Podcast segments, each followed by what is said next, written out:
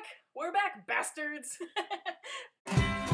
BFAF, bachelor, fine arts friends, where we talk about movies all day. It's Chris and Amy J. Spoilers ahead. wow, wasn't that cool? so good, so good, so amazing. We love it. Thank you to Antonio for that music. Yeah, okay, so you can find Antonio's links, we'll have them in the description, we'll have them on our Twitter. Uh, they made our fantastic intro music, so go check them out. Go check out the video where they made this. All sorts of amazing stuff. We'll just start this off the brand new way. Hi, I'm Grace, I'm Amy. and welcome to our living room floor, home of the brand new, refurbished, other fancy, exciting adjectives. Sparkly. Sparkly, that's good. BFAF. Uh, Bachelor of Fine Art Friends. oh yeah. Uh, it is the rebrand for this podcast. Rebrand. We are old enough for a rebrand now. Can you believe? Season 2. Oh my gosh. Oh, we get to change the little season thing on Anchor now. Yep, we can re- type in Season 2. Season two. Season two.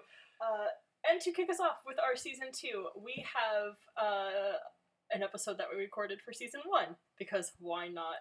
Um, as some of you may remember, we had last October our spoopy month, and one of the episodes we did was on the video game The Last of Us. Um, When we recorded that episode, we did also record even more than you heard then, which was our predictions for the second game, which was originally supposed to come out in February and now comes out June 19th, which is just around the corner for us. so to celebrate, commemorate, really just hype. I'm hype. Hype, we we're, hype. We're hyped. We're so hyped. Uh, we are presenting our predictions. A lot of them have been proven wrong by further trailers, reviews, etc. Since then, Not even a lot of them though. Like we still have a lot of good speculation here that we don't know yet. we don't know. Could be proven wrong. We could be geniuses. Time will tell. Um, but Time to find out if the uh, the loans and the, the all the uh, debt was worth it or not, and our creative writing degrees have paid off to predict plots. I'm gonna say no. Still, uh, given Naughty Dog's twist and turning and great narrative skills, I'm gonna say no. so yes, here is our here is here are our episode of predicting The Last of Us Part Two before we get to play the game this Friday, June nineteenth. And in the next month and a half or so, Mm-hmm. um, prepare yourselves for our review of the game where we're going to talk about everything we experienced because we're going to play a video game in a timely manner for you and for ourselves. So excited! I'm so excited. so without further ado, here is from what six months ago. Yeah. more than that from eight months ago. Our predictions for The Last of Us Part 2. Please enjoy. I think this is going to be so. Because, like, looking at the gameplay mechanics and everything in oh the Oh, God, gameplay yeah. trailer, like, this is going to be a, like, a game changer of a game. Because, like, they're talking about the mechanic of, like, you will have an arrow stuck in you. Well, Ellie will have an arrow stuck in her. And you can continue to play with the arrow there. But if you take the arrow out, then you stop losing your health or and energy as fast. Like Mhm. that's so interesting. Yeah, and, so it's like it affects your aim and like the way you move and Mm. stuff like that. Like you'll have more sway, I bet, if the arrow's in you Oh, still. yeah. And like that's such or a cool like you concept. can't switch shoulders to shoot. Um, also the thing where you're talking about like uh, environmental kills and like just the way they're talking about how like she the way she's gonna like dodge weapons and stuff will change depending on the weapon and where she is, and that's definitely gonna happen with the melee as well. Yeah. The gameplay looks so good. And the fact that you can like crawl under cars, go flat on your belly, and then when you're flat on your belly, you can still shoot a gun. Like it gives you so many good mechanics to it's like it makes me think of how like the first time I ever saw Assassin's Creed gameplay, I was like, holy shit, what kind of button combos is that person pushing? Because you don't realize that it's just hit a button and they do parkour. hmm And like this game, watching the gameplay, originally I was like, okay, but like they're not actually doing all of that. Some of it is like the game on its own is Yeah. doing that. And then we watched the video where they were talking about the gameplay and the fact that like you hit a button to do all of those things, and it's not going to be like a crazy button smash of No, combos. it's gonna be like It's dodge, just- dodge, dodge, dodge, dodge. Oh, thank God I got it. Right. It's going to be like, oh, dodge, like melee shoot, and then if there's an arrow in you, you can also hit this button to pull it out. But Yeah. the fluidity with which all of that goes together and the Mhm. way that the programming works so that you can do any of those things under any circumstances and it will flow naturally with how you've like positioned or left Ellie prior to hitting that button is what like made me think that it wasn't actually the like the person controlling the character making those decisions Yeah. and doing those things. I'm really excited to see like because there's gonna be so much like even and I guess it's gonna be like the same amount like almost the same amount of buttons and options in the first game, just like a couple more, like add a dodge and add part of a heal or something like that. So I don't think it's gonna be like overly complex, but because there's so many different options and so many like do like in that one bit um, it's like, do I go into the truck? Do I stay in the long grass? Do I sneak up on this person? Do I go around and get that person? it's for being a game that's probably not going to be open world, although I do have a theory on that.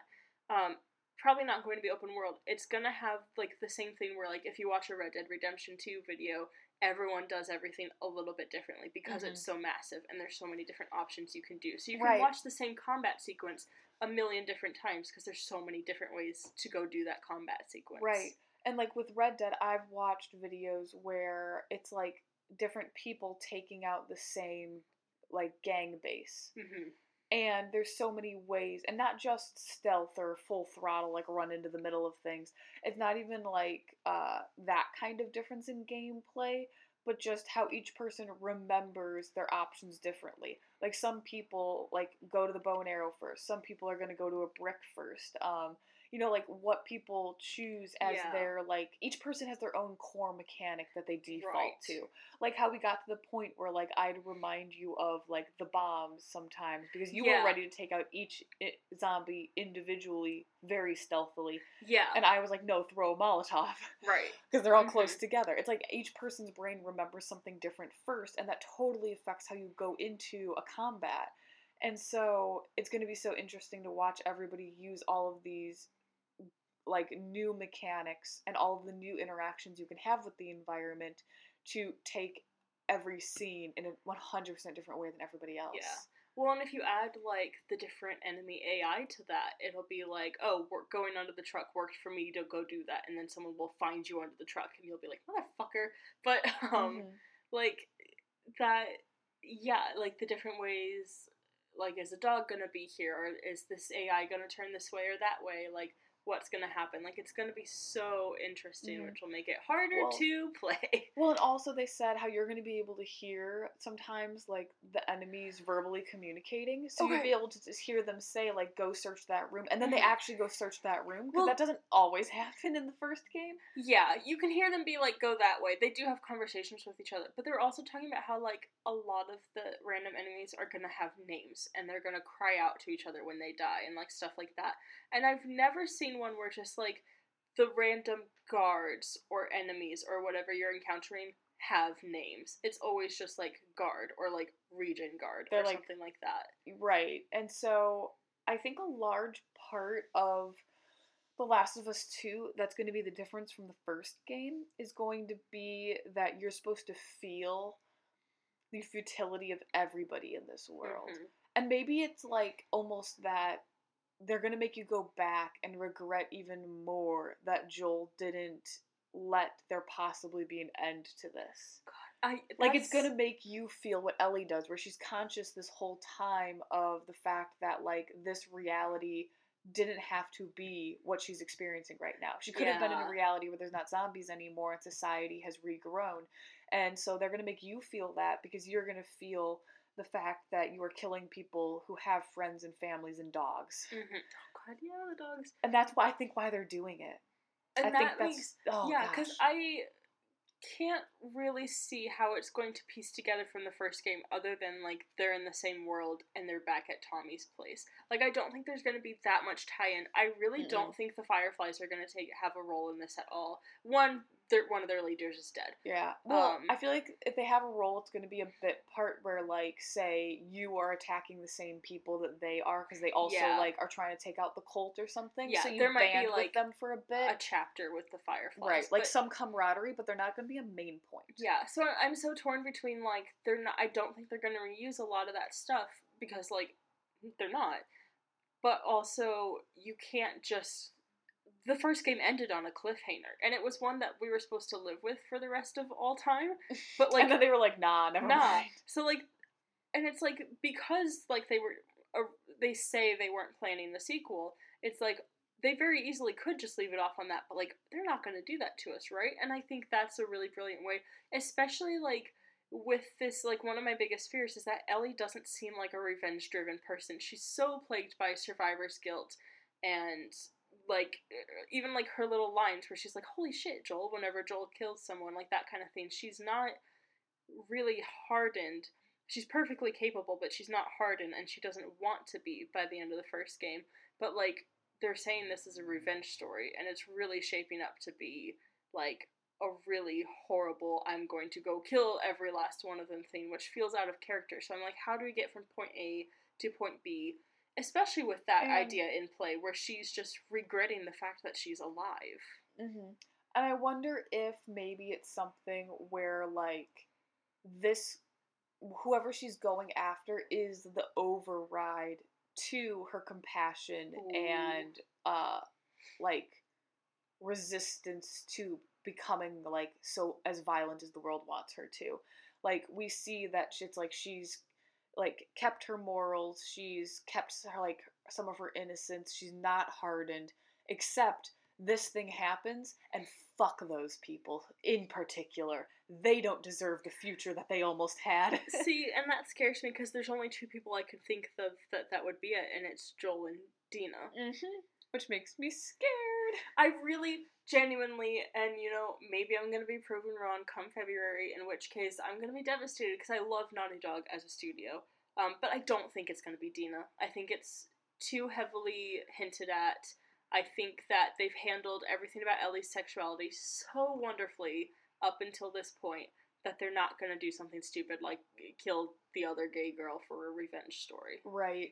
And the fact that in the first uh the trailer for the first one, it seemed like um she had to kill Joel and obviously she didn't. But so because they are heavily implying that it's Dina that is killed by these people that sends her out for revenge, it's not going to be Dina, which makes me think it's Joel. I don't And even think it's gonna still- be Joel. I think I think we're being thrown for a complete loop. Like Hmm. something's pieced together on purpose. Well, and here's the thing. We had a trailer that showed a woman we don't know. Like You're not her going- mother, perhaps. We'll right. get into that. You're not they're not going to make a trailer with a character who's not a main part of the game. Yeah. Like that's just stupid. Like you don't just show something like that and just be like, "Oh, it was just like ambiance world building or something." Like no, that woman has significance. And so, wh- how else can a woman have significance to Ellie other than her mother or another love interest? But they're not giving her going to give her two, so it's her mother. I think it's her mother. It also like I we were talking about how like that could be like a flashback thing, and maybe like that's there to set up whatever group and the cult that Ellie's dealing with. Um. What if that's like the prologue of the game? Is that scene? Ooh, I could totally see that. Although Eurogamer's video did say that like they had their hands on the prologue, like the prologue was part of what they played, and that was like the slow build with Tommy's camp and stuff. That's Although true. that could be that like or the dance that's is the, the- prologue. yeah, well, and that could be that like that whole thing's like the intro, like the beginning of chapter one, but it's not the prologue.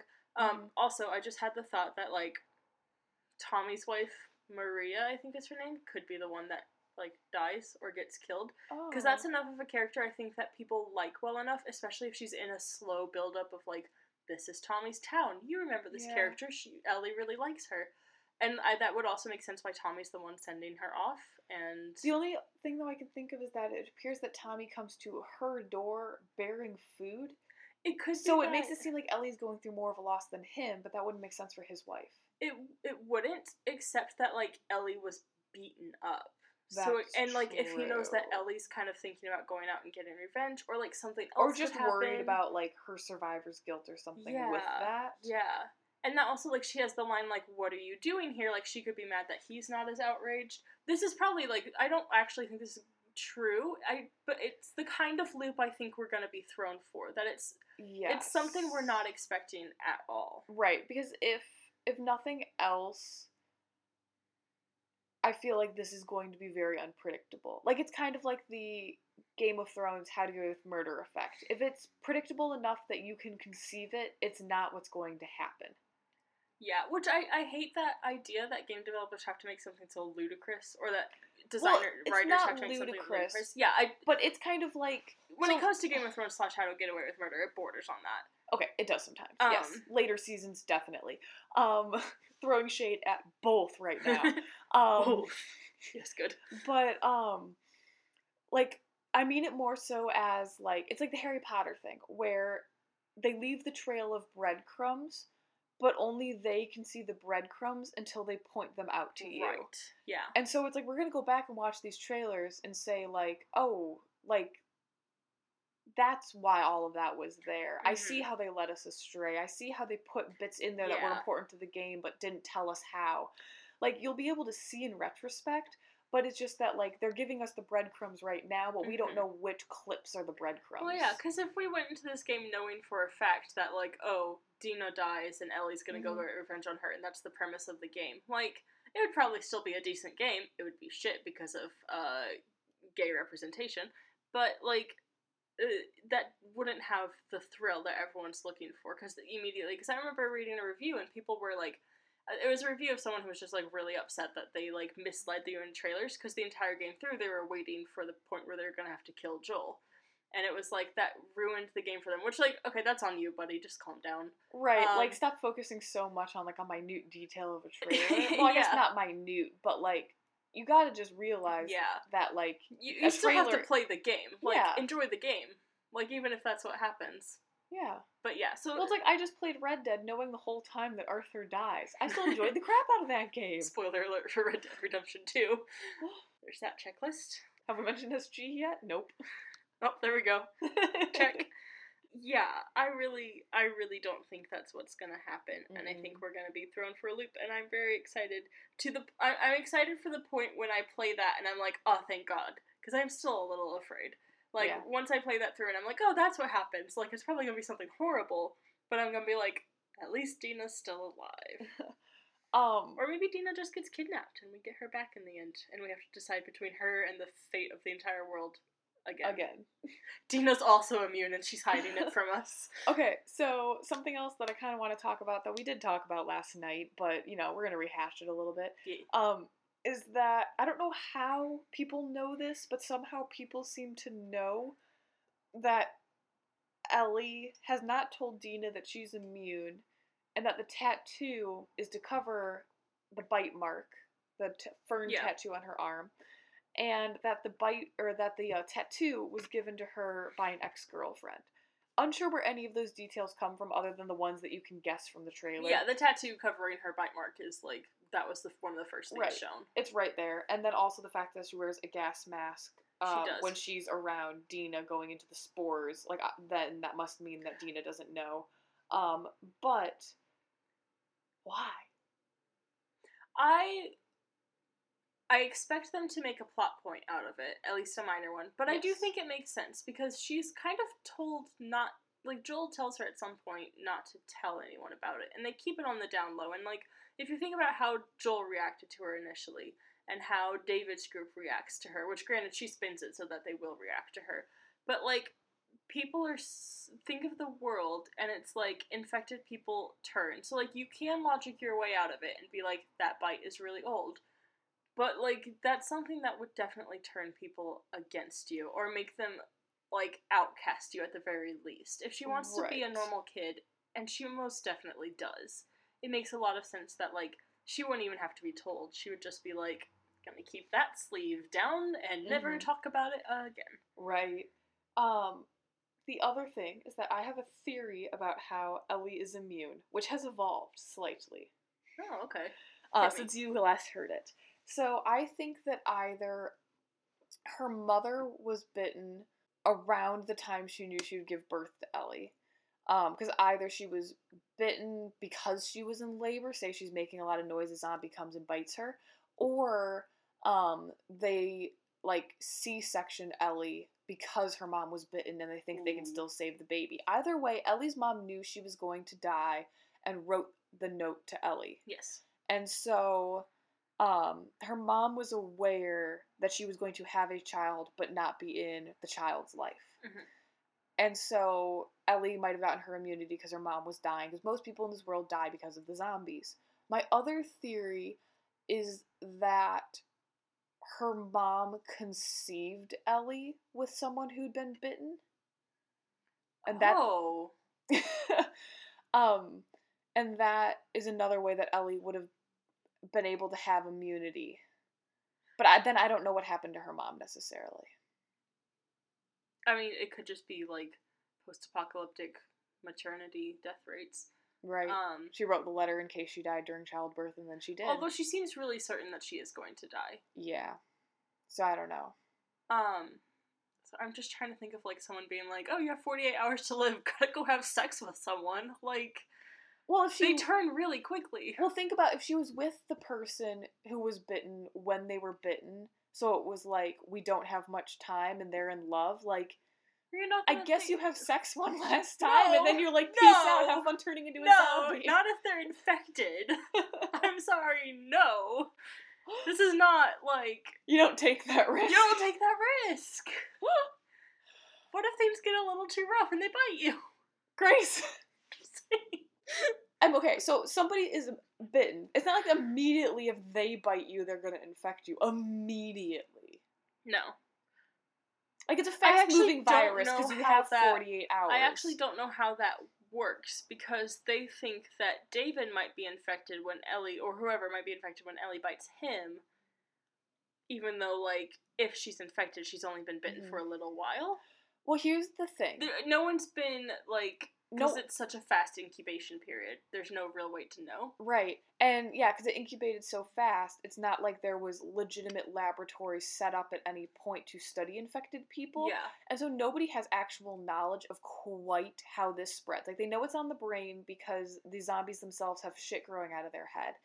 And that's like kind of it. And they know they can be infected by spores because people have been infected quite regularly by breathing in Yeah. spores. they know. But some of it. nobody has read- experimented in process of elimination enough to know like this bodily fluid can and cannot affect you and at what point during their turning process do they start infecting other people. Like no I one think knows. no, I think they know that like saliva and blood because like some of the stuff you can pick up is like medical textbooks and there's that paper telling you like what are the different types of like evolution of cordyceps and then it tears off the corner where it tells you about bloaters so the entire game. You're like what's the last stage? When's it gonna kill me? Um but uh, so there are some like they did get to know some of it like w- while the quarantine zones were being set up i'm guessing. Hmm But also, But people yeah, they- that are they living don't know. rurally, like David's group, wouldn't have access to that knowledge. Like the internet's not up and running still. And But like the radio, it would have been on like radio broadcasts when all this was first happening, and also how many of them came from quarantine mm-hmm. zones? Because you get the feeling that like lots of people used to live in lots of different places. That's true. People are yeah moving a lot.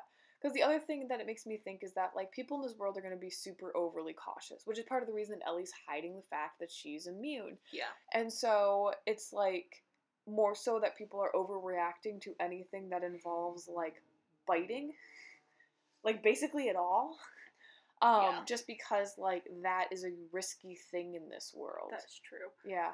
I also think that like her not telling Dina or anyone is actually a really good way to set up non serious conflict. Because if she has It's an like, argument that they can have that isn't Yeah. high, a high risk situation. Yeah, and like even stuff like if there's a scene on her like looking at her arm like like in a certain light and Dina walks in on her and she's like anxious about it. Like you can have There's those tension. moments. Yeah, you can have tension without it being like super high risk or severe. Mhm. Um nuance. yeah, which is a really good setup if they choose to do that with it. hmm Um, because yeah, something this game does really well is handle minor conflict and just like small pieces of tension and small like internal stories because even just the act of like uh the brothers what are their names do you Henry remember? and Sam. Sam's the little one. Yeah, so with. Henry and Sam, we see the interaction of like we don't take things we don't need, and he wants the robot, and he has plenty of room in his backpack, but Sam's Mhm. told no, so Ellie takes it for him. And granted, that does end up tying into like kind of Ellie's compassion and like ultimately kind of like her survivor's guilt since both of them end up not making it. Yeah. Um, but also like just that little story in itself of like Sam's told no, but Ellie's like it doesn't make sense. I want him to have something that makes him happy because he's kind of a broody little kid and I enjoy talking to him and we're having fun, so like I'm going to take it for him and give it to him later. Yeah. Like just even little tense things like witnessing that argument. I don't know, it's just like these little internal stories that don't have to do directly with zombies or gangs. Yeah. And so for the game to do something that is just like this little side conflict of Ellie hasn't told Dina. Mhm. Like she hasn't let Dina that far into her life. Um, that is going to have um like that conflict can be a breathing moment for the big conflict. yeah. You know, like that's a cutscene they put in when they need to give us a break. Yeah. That can even be like used as like the point where you know they're going to be okay. Because Mhm. that's what they're arguing about, which means they still care about each other each other enough. Um, yeah, it's such a, a good setup for them to do something like that. And even to have like beyond her and Dina have a sort of social politics of all the young people because there's a lot of them in that Mhm. group and how, Yeah. how Ellie fits in because you kind of get the feeling from that gameplay trailer that she's kind of she's not an outcast they're all friendly to her but she's just kind of shy and a- She's a, more step back from everyone else yeah, What's Um, really interesting too is that there's that many young people because that kind of means that this group is doing well enough that people are like procreating again. Uh, Which to me always has seemed like a sign of like comfort in a post apocalyptic or like destroyed world like Yeah. this. Or like if people feel comfortable enough to be like, yeah, let's have a baby and try and make that work in this world, then like they're doing they've settled into a rhythm within this world. They've accepted things, they're like making it work. I mean, to be fair, all those young people are all like older teens, young 20s. So, like, this isn't like Tommy's group is procreating. We haven't seen that. We've just Well- seen like like people Ellie's age who were born for years before they found Tommy's group, probably, or to whoever. That's true, I guess, yeah. Like maybe in someone someone in Tommy's group does have kids. He does mention there being children in the compound in the first game because he's like kids are gonna wa- fall asleep watching movies tonight. Mm-hmm. Um, but like that could also still be people Ellie's age. Although it's, I mean, you could take that theory on the fact that like Ellie exists at all, so someone somewhere was procreating. Yeah.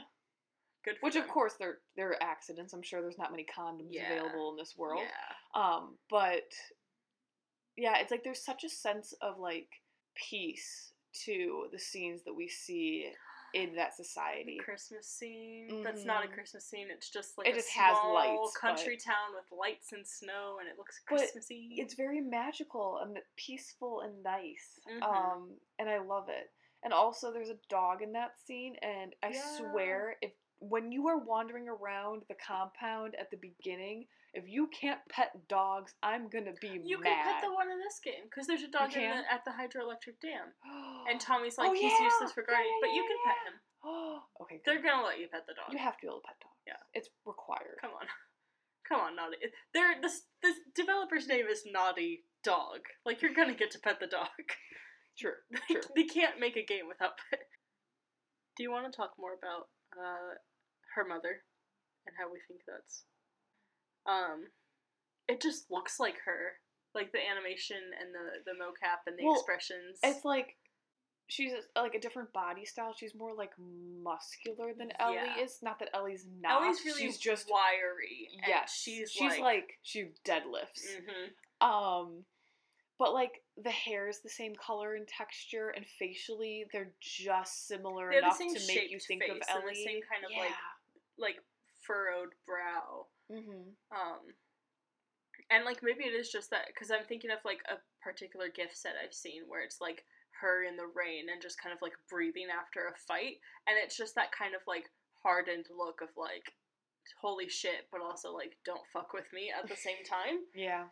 Um, oh, it's so interesting, and I want like uh, that's another one that I feel like it can't possibly be be it because because so many people have guessed that, but also it feels really right. Like Right. if that's not it, Well, like And who else would look vaguely like Ellie that they put in a trailer? Like it just Ellen doesn't Page. make any sense. Have you seen how Ellen Page is like pissed? yeah, no, she like fucking like She's, like, absolutely super pissed. I don't know if she actually sued them, but like She there was said some sort they of ripped off her likeliness. They did because like, ooh, they, I got so excited I hit my notebook.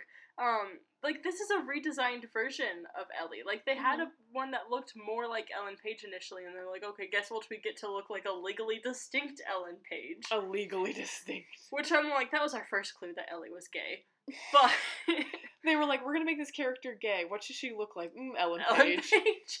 Which at that point, like, I absolutely adore Ashley Johnson, but like, get Ellen Page to voice her. I Like, don't feel like Ellen look Page anything like, look like Ashley should have been flattered. She was like, oh, they want to make this little girl gay. Okay. Yeah, honestly, at that point, I've been like, oh, okay, please carry They on. They want to make little me gay. Okay. But I'm also like, why didn't they make her look anything like Ashley Johnson? Especially since they redid the character, which it's easy, easier to, way easier to just tweak her rather than completely redesign Right. her. But like, Okay. why doesn't she look like her mm. voice actor? I also just want to like take a moment because like I'm still weirded out by the fact that the guy who plays Joel and the girl who plays Ellie look like they're around the same age, but they are playing people with like a 40 year age gap, and I'm so confused by that. And I get that with like motion capture, you can cast whoever as long as you think they can play the part properly. Well, But I mean, also have to just, catch like- Troy Baker. It's Troy Baker. But just like I find it very confusing mentally. it kind of reminds me of how like depending on the movie that you see like Elizabeth Olsen and Jeremy Renner are either playing like a father-daughter dynamic or they're playing Oh, love interests don't and like that, like is so weird to me and it kind of makes me feel the same weird like age is really fucked up feelings. I want to know how old both of them are, so I'm gonna look that up. Okay. Because I don't feel like they're actually the same. thing. I feel like Troy Baker is older. Okay, so Ashley Johnson was born in 1983. Troy Baker was born in 1976. Oh, okay, so they A 13 are- age, di- 13 year age different. No, less than that. I'm going the wrong way. Um, less than 10 year, seven year. seven year, yeah. Yeah, that's weird. Glad you agree. Um, because it's just weird that they had a like whole adult, a real adult, be a 14 year old for the video game, but also like she is in an R rated video game and she had to do like stunts and stuff, so like you can't really ask that of like a kid actor. Yeah. No, I think it worked out. and video game too is probably like so many much time that working around the requirements for having a kid on set would make shooting a video game so long not to say that the requirements are bad but just like Hmm, acting in general, I usually They- just don't trust. it needs to be like even more like regulated than it is because tons of ch- kid actors actually what they do is that they um they emancipate themselves from their parents and then that it's like this weird loop legally where they emancipate themselves from their parents and then they somehow get out of having to go to normal school via that or via that. So then they hire a tutor and they get tutored on set for like two hours a day. Mm. and that lets them be on set for a full hour workday as long as there's a tutor there who's tutoring them. And then they also will do have the tutor come on in between takes. So it's not like for two hours they take a break and go to school the tutor like teaches them when there are breaks on Yeah. set so like they're learning jack shit and they're also not ever getting a break. Yep. Um. Yeah. No. Acting laws are bad. Mhm. but it also lets them though like speed up school so they can graduate at like 16 and then just like full ass do acting because they have a de- the their high school degree But like, it's really bad you can do that if you go to regular high school. But they emancipate so they can be on set for longer, so they don't have to physically be at school. Yeah, it's fucked Anyway, up. acting's bad, but Which, Ashley like- Johnson is great. I'm not totally sure that all those facts are correct, but I listened to a podcast that was a guy who was a child actor talking about it once, and that's what I remember. Damn. They're really, really good at like nuanced facial expressions and stuff. They're really, really good because they communicate so much between just like head shakes and shit. Like it's Mm, good. Yep. Or like Ellie's entire scene at the end of The Last of Us, and she says one word, and from that entire word, we get like a sum up of the entire conflict of the last chapter, and also her thoughts on it, and so many fan theories because like the facial acting and the voice acting, like the mocap and the voice acting are ace. hmm Um, I think too that a lot of media has realized the power that they have in ambiguous endings. Mm-hmm. Because if you have an ambiguous ending, it keeps people thinking and interacting with the media afterwards. That's how you spawn a fandom and you get fan fiction and edits and theories and headcanons. Like that is how you get that kind of following is ambiguity. It's also it's really good for like you can easily say that's the end of their story, or you can easily be like, we're making a sequel, and everyone's like, yeah, you're making a sequel. You owe us so many answers. Like you can have it both ways with a, Right. with a good ambiguous ending. right. The problem is like they're so hard to do without making it just kind of like, well, why did I just sit here for two hours or fifteen hours or however long? There has to be some amount of closure and within Mhm. that closure you have to open another door. Yes. Oh, that's a good way of saying it. in Captain America the Winter Soldier.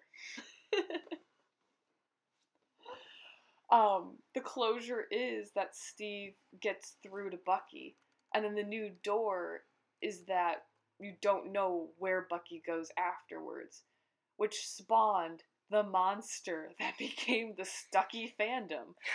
Like, there wasn't much of a Stucky fandom prior to the second Cap movie, and then they left it so wide open door that like they made a monster. Um, and like with The Last of Us, you get the closure of they found the fireflies. They found out what could be done with Ellie's immunity. Joel made a decision though, and Joel's decision opens another door. Mm-hmm. You get the closure though of like Ellie could have saved everybody. They found the fireflies. Like that's the key is when one door closes, another door opens. honestly. I am kind of concerned that like eh, because I don't think they're ever going to directly and definitely not lingeringly address the ending of the first game. I'm like concerned that that's not going to do them any favors with a lot of people. Like a lot of people are probably going to be demanding answers, and it's like Mhm. I I I also would really love some answers, but I think that also would ruin it. So they're kind of painted themselves into a corner of like we can't please everyone with this, which isn't the point of making games anyway, so maybe it's not that big a deal. But like also we can't address it without possibly ruining the first game. Right. I would like to propose uh, a little game Oh no. where we write down big questions about the second game or like headcanons we've seen and we do a quick fire like yes or no or like do you believe or do you not Can I just do my list from my Tumblr post? yeah you could I'm not going to. um because i have some like fun questions where it would be like interesting just to like give both of our answers and then discuss why like we're thinking how we are Yeah. Okay you definitely have more than me but let's do That's this um okay so the question that i initially thought of that made me think that like this would be fun to do um is are ellie and joel estranged at the beginning of this game Well, that's just the whopper, isn't it? Let's start with that. no one knows. I don't think they are. really I don't see. I mean, obviously, I don't see why they would be, but years have passed in between. Um. Wait, hold on. Do you mean estranged as in like he is physically gone? um Because I could see them being. like their relationship is bad and they're not talking. Let's go with that definition. Because that's what I'm kind of imagining. Is like they haven't been talking, which is why in the trailer we see maybe that like he comes and finds her and has to like put out the olive branch or something. I think they're physically in the same space because I don't see why they wouldn't be because I don't think Joel would leave her Mhm. willingly. Um, I can see them being distant, but I don't see them being so distant that like they haven't talked in a significant amount of time.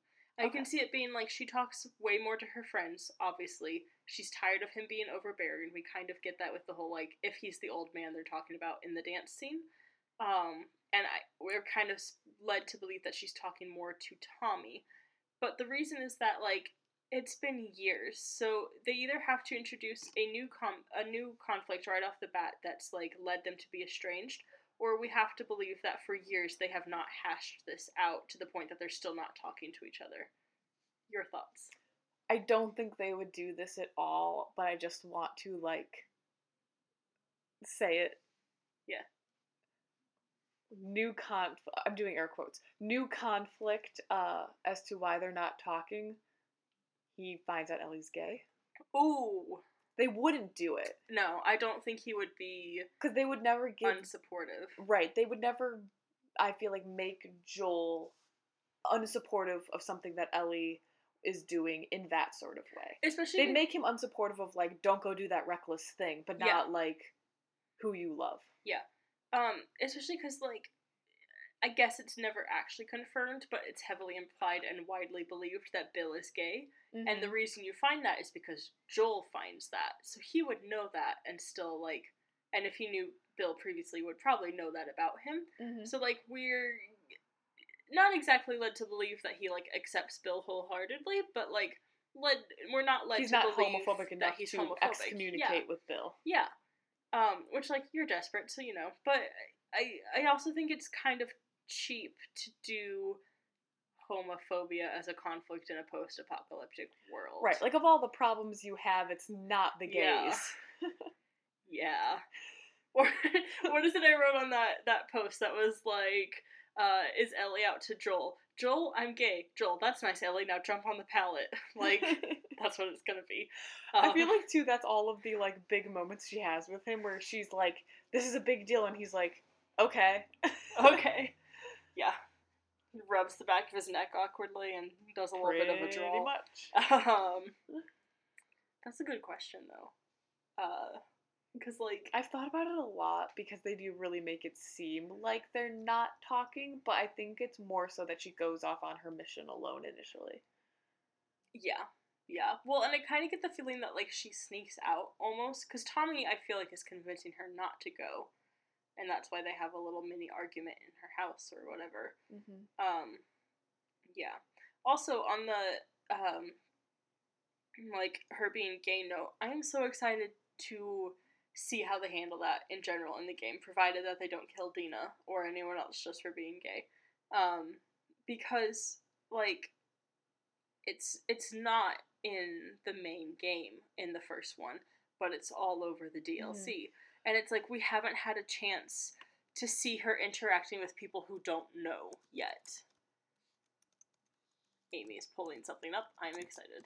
Um, but yeah, we don't know how she outs herself to people. We don't know if she even has the language to do that, or even if she realizes that it's unnatural at all. Like, it's not unnatural, but even if she realizes that it was once stigmatized at all. Okay, well, what I was gonna bring up is that um, the the the main creator of The Last of Us, the ma- the main dude who like makes the like does the interviews and shit.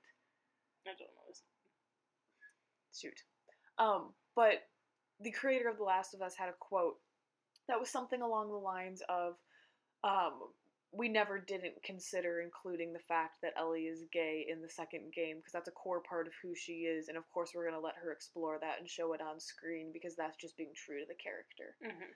Um, and that quote is what gives me a lot of faith that they are doing her character justice in this. They're not Yeah. going to kill Dina. They're not going to put homophobia in, um, unless it's like to villainize a character. Yeah. Um, I think they're going to do right by Ellie in this because of that quote, because he seems to have such a good understanding of like what gay representation Mhm. is and should be in this day and age. It would also be so like embarrassingly basic to like feed into the bury your gays trope. Oh like, yeah. Oh yeah. Like we're not past that, unfortunately, but like if someone was going to be past it, it seems like it could be them. yeah, someone with this level of storytelling in so many other fields, to do that would be like a horrible faux pas or something. It would just kind of be like, like it would be really extremely upsetting, but it would also just kind of be like, really, like. Yeah, because I can't think of any like major tropes that they fall into in the first game. Like obviously they're way more creative than that, and so for them to fall back on a trope uh that is so heavily like hated now, mhm. like there's just no way. There's no way. They're better than that.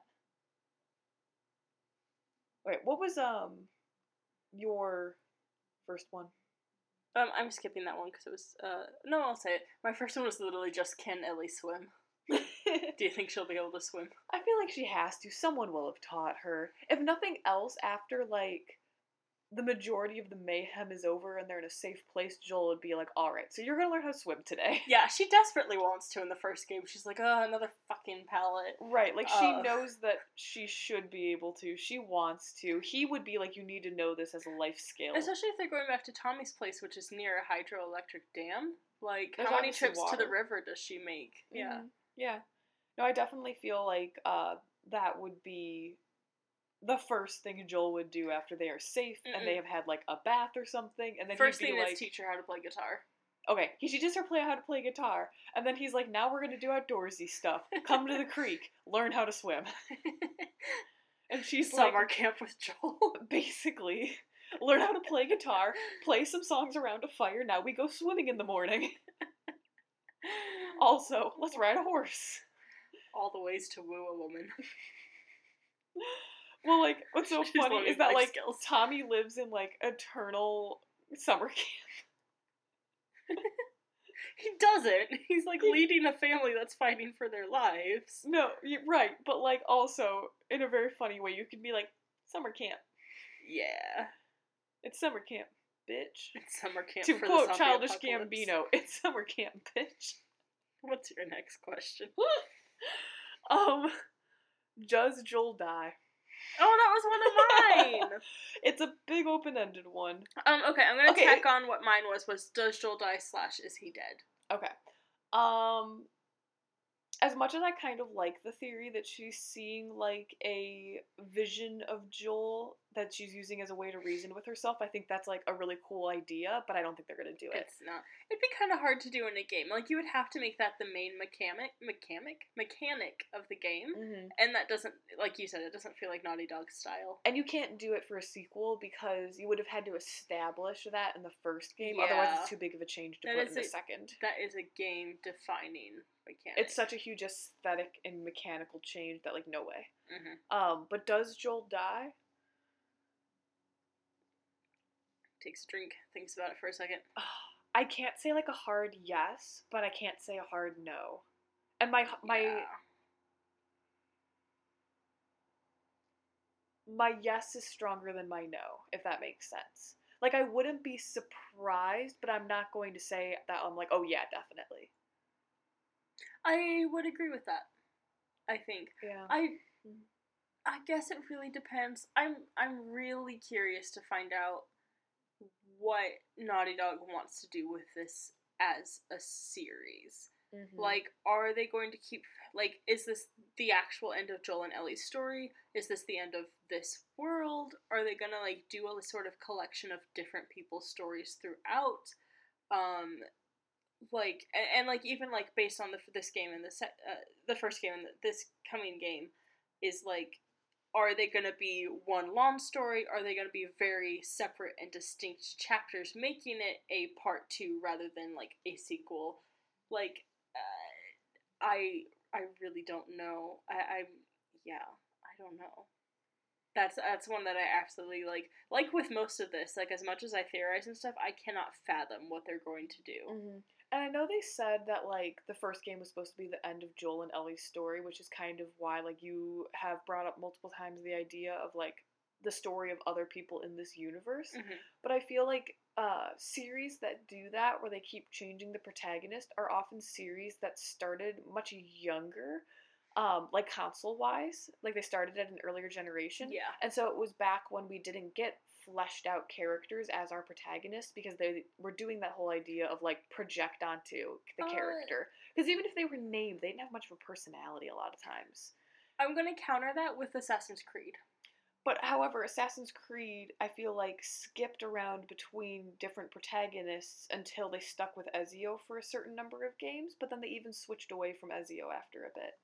So it's kind of like so okay, where I was going with this is that a lot of games that eventually that like switched around, switched around, then stuck on a character for like a couple games or like returned to a character for a game because I think Fallout's done that, hasn't it? Where it skips around, but they have No idea. repeated. I think they've repeated protagonists. They have repeated. NPCs, I think. Okay.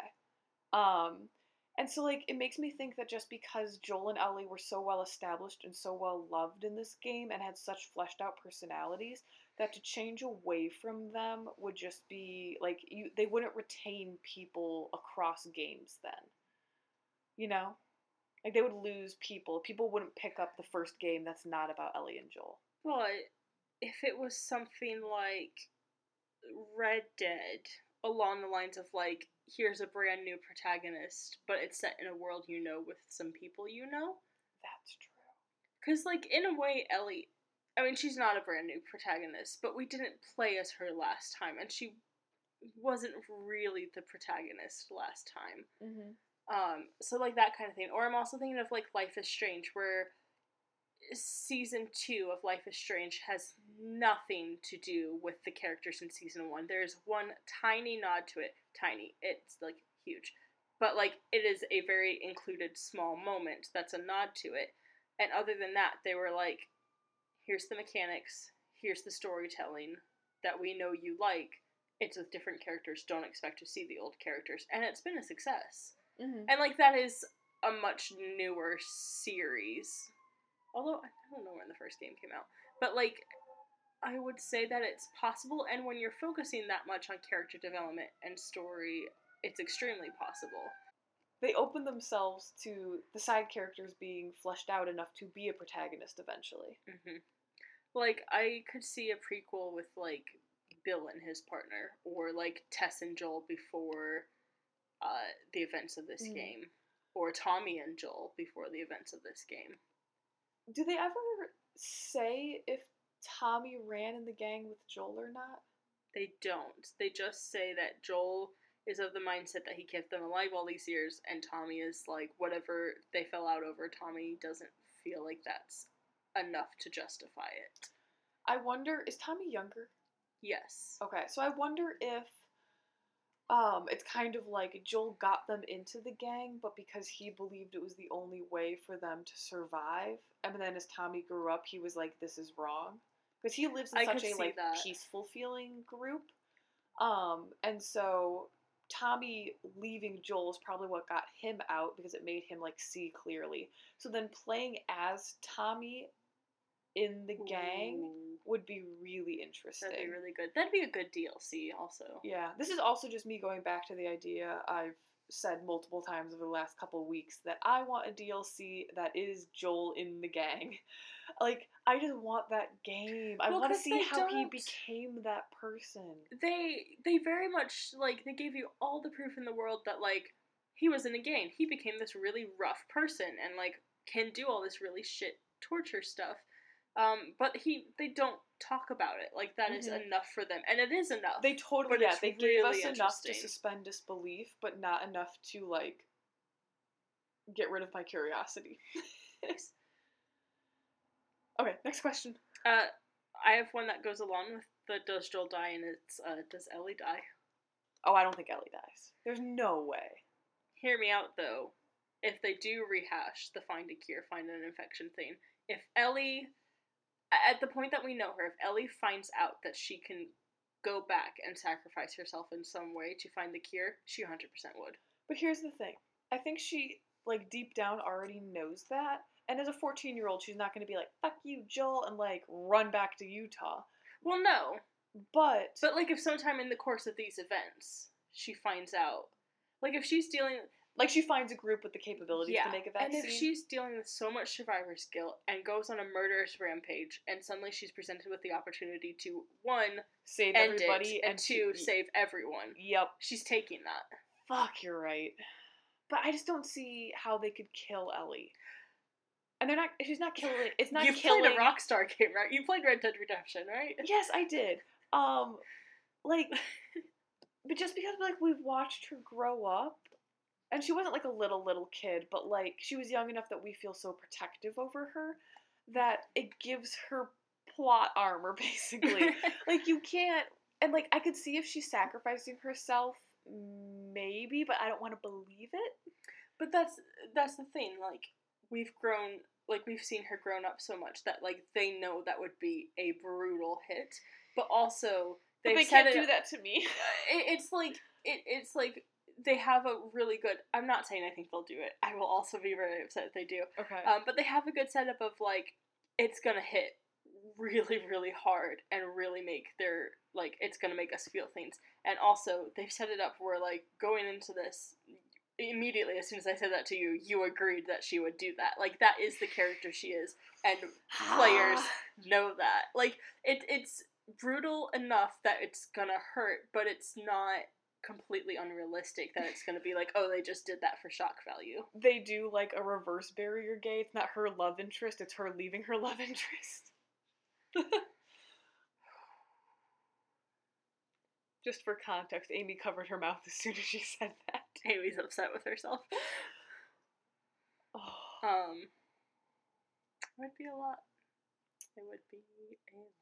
A more lighthearted question.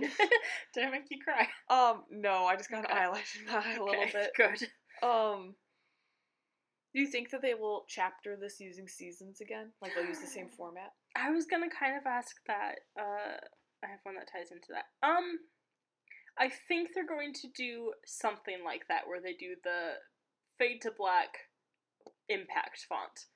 Um, I don't know if it's necessarily going to be seasons. It could be months. Mm-hmm. Um, but we do see her in different seasons. It's winter when they start. We've seen her in warmer weather. That gameplay where she's on the roof looks like spring or summer. Yeah. So it- they very likely could do that. Um, Um, what do you think? Because she's going on a like revenge mission that makes it seem like there's a large amount of time involved especially because we do see like some biome and seasonal changes. And so doing seasons again like seasons hits home the idea of like the passage of time really heavily because there's so much change across the seasons. Um because the only one we see that's like a smooth transition of like hinting at the next season to come is that it's snowing when Joel falls off the horse at the end of uh, fall. Mm, Yep. And that's the only one where like we get a hint of the next season in the cutscene before we get hit with the black. Um, and so like doing that allows them to jump time, jump through the boring part of the journey, and then but also still communicates to us just how much time has passed. Yeah. Um, and so I think it would be a very smart mechanic that if this is a long journey that Ellie goes on on her like revenge escapade, that they do seasons again. It would make sense from a like storytelling perspective. It really would. It's a really good idea. Mm-hmm. Um, and like it's not. I I think that's a good enough detail that like brands them as a game and isn't just reusing a thing. Uh, my question was gonna be like, how long do you think the story's gonna take place over, and like how far do we go? Because we know that the Eurogamer video mentioned Seattle, right? So like Wyoming to Washington at least, which Yeah. isn't nearly as far as as the first game went, but Mhm. they went almost coast to coast. yeah. I feel like it could be that she goes to Seattle and then goes south, so she goes through California or something. Yeah, because that's also the parts of the country we haven't seen is like north and the west coast. Mm-hmm. And I guess no, we've seen Texas technically in the prologue, so we've Right. seen south. Yeah, so it feels like um, odds are she is going to go a decent distance. Um, it just fits with what happened in the first game that like I would expect it. Um, if they don't do it, it's not like I'm going to be upset or something, but Yeah. it just would make sense. It's a really yeah, it's just a really good way to pace your story. Mm-hmm. And also, that would, um, if she goes a very long distance to get this revenge, um, that would like make it more intense as well. Where like she's willing to travel all of that time, put all of that energy into it. You Mhm. know, like it just shows the futility more. And that like Joel follows her for that distance. If that is in fact what His happens. protective dad skills are very intense. That also makes me think that there's gonna be something before she leaves that kind of just hints at her being unhappy there. Whether that's like something with Joel or just like she's feeling restless because she didn't like being in the Boston quarantine zone. Like you Mhm. you see in the DLC that she Well- wanted to get out of there.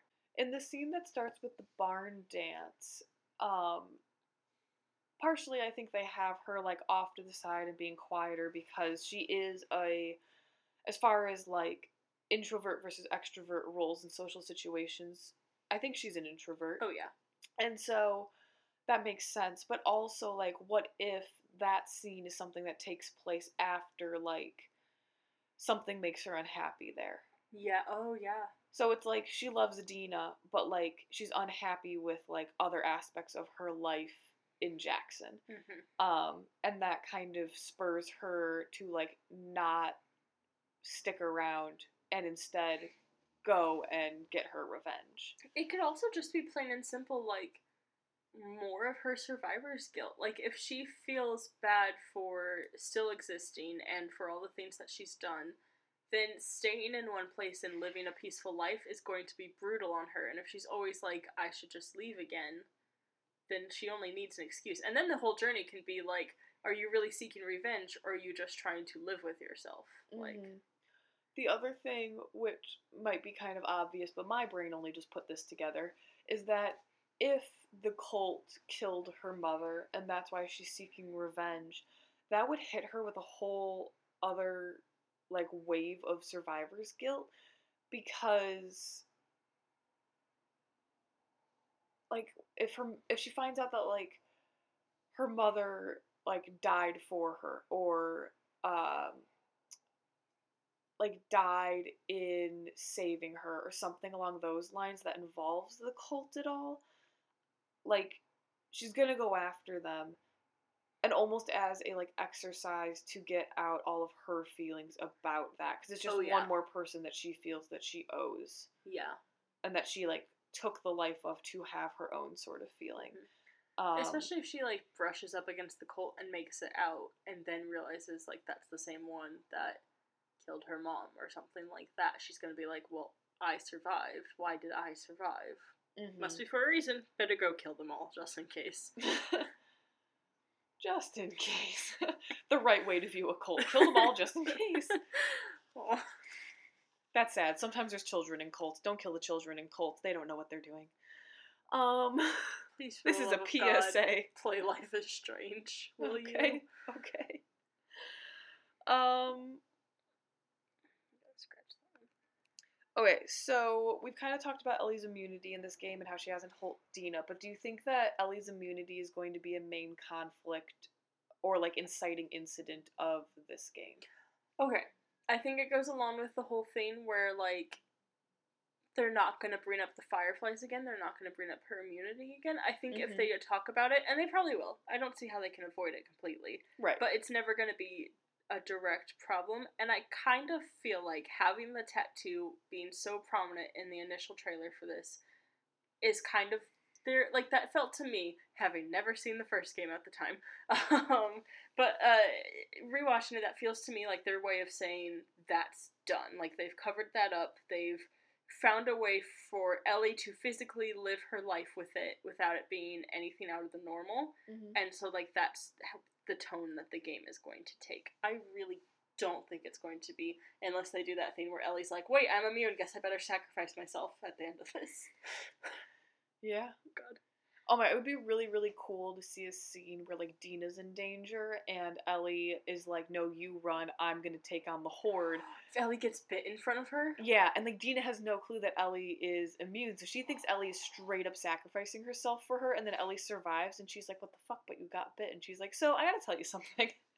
Oh, that would be so good. Because like the intensity of like Dina worrying about Ellie, but us knowing that she's gonna be okay, but also still could get ripped to shreds if she's like bit multiple times and like stuff, and she got like caught by the zombies. That's a good mechanic that they haven't played with yet too. Because I remember like playing as Ellie is such a different feeling than playing as Joel because like you know that she can't get turned, so it's like if a runner's coming out at you, it's fine. Like a runner can bite you and you're probably gonna live, like that kind of Mhm. thing. Um, so like it like that makes her gameplay so much different, and it'd be really cool to see that. Like let the game let you get bitten. Yes, that'd be really cool. And that would definitely be one of those scenes where like you are interacting with the cutscenes a bunch. Mm-hmm. It'd be real good. Let us write video games, you cowards. I just thought of another question. Um, but I'm not gonna ask this one yet. Uh, what I was gonna ask is, uh, do you think we'll get to play as any other people like you do in this game? You play as both Joel and Ellie. My last question was, do you play as Joel at all? Oh, If Joel is with her for any length of her revenge mission, yes. Mhm. If he is not following along, like you playing as Ellie, how Ellie follows Joel in the first one, like as your little tag along, like AI, um, then no. But if he's there for a significant part and straight up journeying with you, yes. okay. At some point, like he'll go off on his own and have to like do something, or um, like he sneaks away in the night to like do something because like he doesn't want Ellie to have to do it, like something like that. When you will play as him, Oh, that's a good some idea. little like Joel only mission. Yeah, it's really interesting because like I, again, I can't see them. I don't know how they're gonna do anything but have them traveling together for a while. But I can't see them doing that because like that just straight up reversal is so interesting. Like I can't imagine playing It's as so Ellie with simple. Joel there. Yeah, it's so simple, but it's like so wrong. Yeah. Um, which like maybe they do that and then I go back and pl- replay the first one and I'm like, wait a second, why is Ellie the one tagging along? This is like when you hit the epilogue in Red Dead and you're like, but but but I'm not John. Yeah. And even people I feel like who played the first game first, unlike me, would still be like, but but but but, but I'm I'm Arthur, I'm not John. Yeah. You know, you're just like, Oh, this yeah. is wrong. Um, there's something I was gonna. Oh, I think that if they do DLC, which like in this day and age they're gonna do DLC, that's gonna be Joel if it fits with the storyline. Mhm. Like, yeah, you'll play as Joel for yeah. the DLC. Yeah. Especially if you don't get to play him in the main game, then the Yeah. DLC like definitely will be him. Um, but is there like anyone like? Do you think that like, even if it's not Joel, do you think they're gonna switch players, Dep- player character at all? Depending on how present Dina is for the story, like if she is the AI character following you, maybe her. But something tells me she isn't in the story all along. Not in the same way that Ellie and Joel were both in the story for the Right, first game. yeah. is not going to be in the story that much, I don't think. It would get kind of crowded too, because I feel like Mhm. a lot of this game kind of relies on solitude, sort of. Mm-hmm. Um, and having Dina and Joel and whoever you come across there would be Yeah. a lot. Well, and here's the other thing too is that the first game does such a great job of giving us a like heartbreaking story that isn't romantic. Mm-hmm. So for them to then go and have a big scary journey be based in romantic emotion almost undercuts their own storytelling abilities Yes. because pulling off platonic relationships that hit as hard as romantic stories hit people is a feat. hmm And so for them to have accomplished that feat and then almost do like a cop out of basing all of the risk and heartbreak of their second game on romantic love yeah, is like taking a step back and down. I yeah, I completely agree with that. More good platonic relationships 2K20 Um, do you have any more? Uh, my last one was uh, do Ellie and Joel consider themselves like a true father and daughter in this game? Do you think? Like, AKA when the one guy says your old man, does he mean Joel? Like, is it to the extent that everybody else is just like, yeah, they're father daughter? Not like they they like believe it or something, but just like I could see them kind of just believing it, like that's how they're introduced. But maybe. Because two, that would be a really good cover for Ellie. Because how do you explain we're not father daughter without going into how they met? They'd have to have like a completely made up story as to how they met. Then, which I feel would be like difficult. that would be kind of more accepted in this world, like yes, two travelers on the road or whatever. But right. Like she was traveling alone, he was traveling alone. Safety in numbers, Yeah. especially for like a fourteen-year-old girl. Mhm. So like they stuck together. And I feel like people would just like think that without them ever having to say it. Um, but also the idea that like they just show up in Jackson and are like, yeah, we're father daughter, and everyone's just like, okay, it's like cute. That is very cute. Um, yeah, because they never say that. Like they never call each other that. Which the only time the first game ever addresses directly the whole father daughter issue theme is when Joel flat out says, "I'm not your dad," and or "You're not my daughter," and I, you're I'm sure as hell not your dad. Um, like that's the only time they ever directly address it. So it makes sense that like they don't say it in the end. But like at the point of the end where other than Joel calling her by the nickname he called his own daughter, we don't get confirmation and we never get Right. confirmation that she feels the same way right. at all ever. Like, Also- we know she cares about him, Really quickly, I just want to address the like way that you like missaid the quote at first because like think about the weight that that switch carries. mhm. like you have to put the and I'm sure as hell not your father second. Otherwise it's like a blow to Ellie, but instead it's like a self-deprecating blow to of Joel back on himself. Like dialogue. The dialogue in this game's really good. that's really good. I'm having like a writing moment about like, holy fuck, this game is good. So good. Oh, dialogue matters so much and it's so hard to write. Um. Okay, I have one more. Okay. Do you think we're gonna see other immune people? Here's the thing. To me, it's not unbelievable that if one person's immune, there would be more. And it would be a really, really good. Like, it'd be a good uh, thing for Ellie to be aware of. Because I think it would relieve a lot of her survivor's guilt, especially if Oh, yeah. we're riding on the assumption that she knows Joel is lying. Um, so it would be incredibly helpful to her. I think it would be an incredibly powerful scene for us to watch her learn that. However, if we are right about thinking that her immunity doesn't play a key role in the plot of this game like it did in the first, then I feel like those two ideas are counterintuitive to being included. Um, if we're going to say that her immunity isn't going to play a key role, then her learning there's other immune people can't be the case. If that'd be, yeah, that would just wouldn't happen. So it's like, do I feel more strongly that her seeing other immune people is a stronger scene than I feel that they shouldn't include plot revolving around her immunity? I don't know. Yeah, it's like it's such a huge deal and such an interesting idea that I don't see how they're not gonna address it at all. I don't see how it's yeah, not they wouldn't gonna be. ignore it. Yeah, but I also don't see how.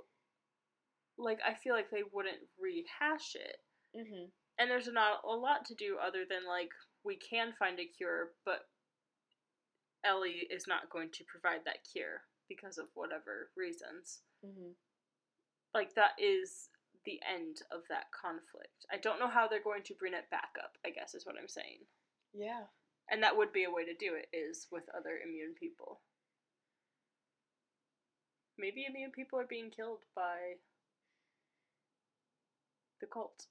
That would I think that would be enough for her to Oh, cry oh out. Oh my god! Oh my god! like oh my god! does. Okay, because that makes so much sense. Because if they view the infected as demons that are like coming after all of them, then the people who are immune, like, like what if they believe that they need to like bring down the people who are immune and they Mhm. also need to be susceptible to the demons and the only way you can Yeah. do that is if the demons are able to like consume them for energy if they can't turn them. Yes. So it's like if we can all be turned, then you guys at least have to be able to be eaten. Hmm Or that like because they view the demons as like the thing that's there to punish society, if you think that you're so great that you can't be turned into one of them, then like you are wrong and must be punished yourself. Some like twisted There's a lot logic with that. There's a lot of ways that that yeah that that There could be yeah some could like be reasoned out. I also feel like that is something that would have Ellie that desperate in the trailer, where we hear her screaming and like crying out, knowing that someone else is immune and just got killed, like knowing that there is multiple hopes for humanity out there, and, and they're all being killing killed. them. Yeah, and like she has no sense of self preservation, so of course she would go after them. hmm Well, and two, if she's gonna run into the fireflies at all, that would make sense then, because if they're aware that there are immune people out there and they lost one that they almost like could have made a vaccine with, they'd be on the lookout for more immune people, and that's how she could cross paths with the fireflies Yeah. again. Well, and you know the Fireflies would not like deal with this cult well at all. Like no matter what, the Fireflies are gonna hate this cult. Yes.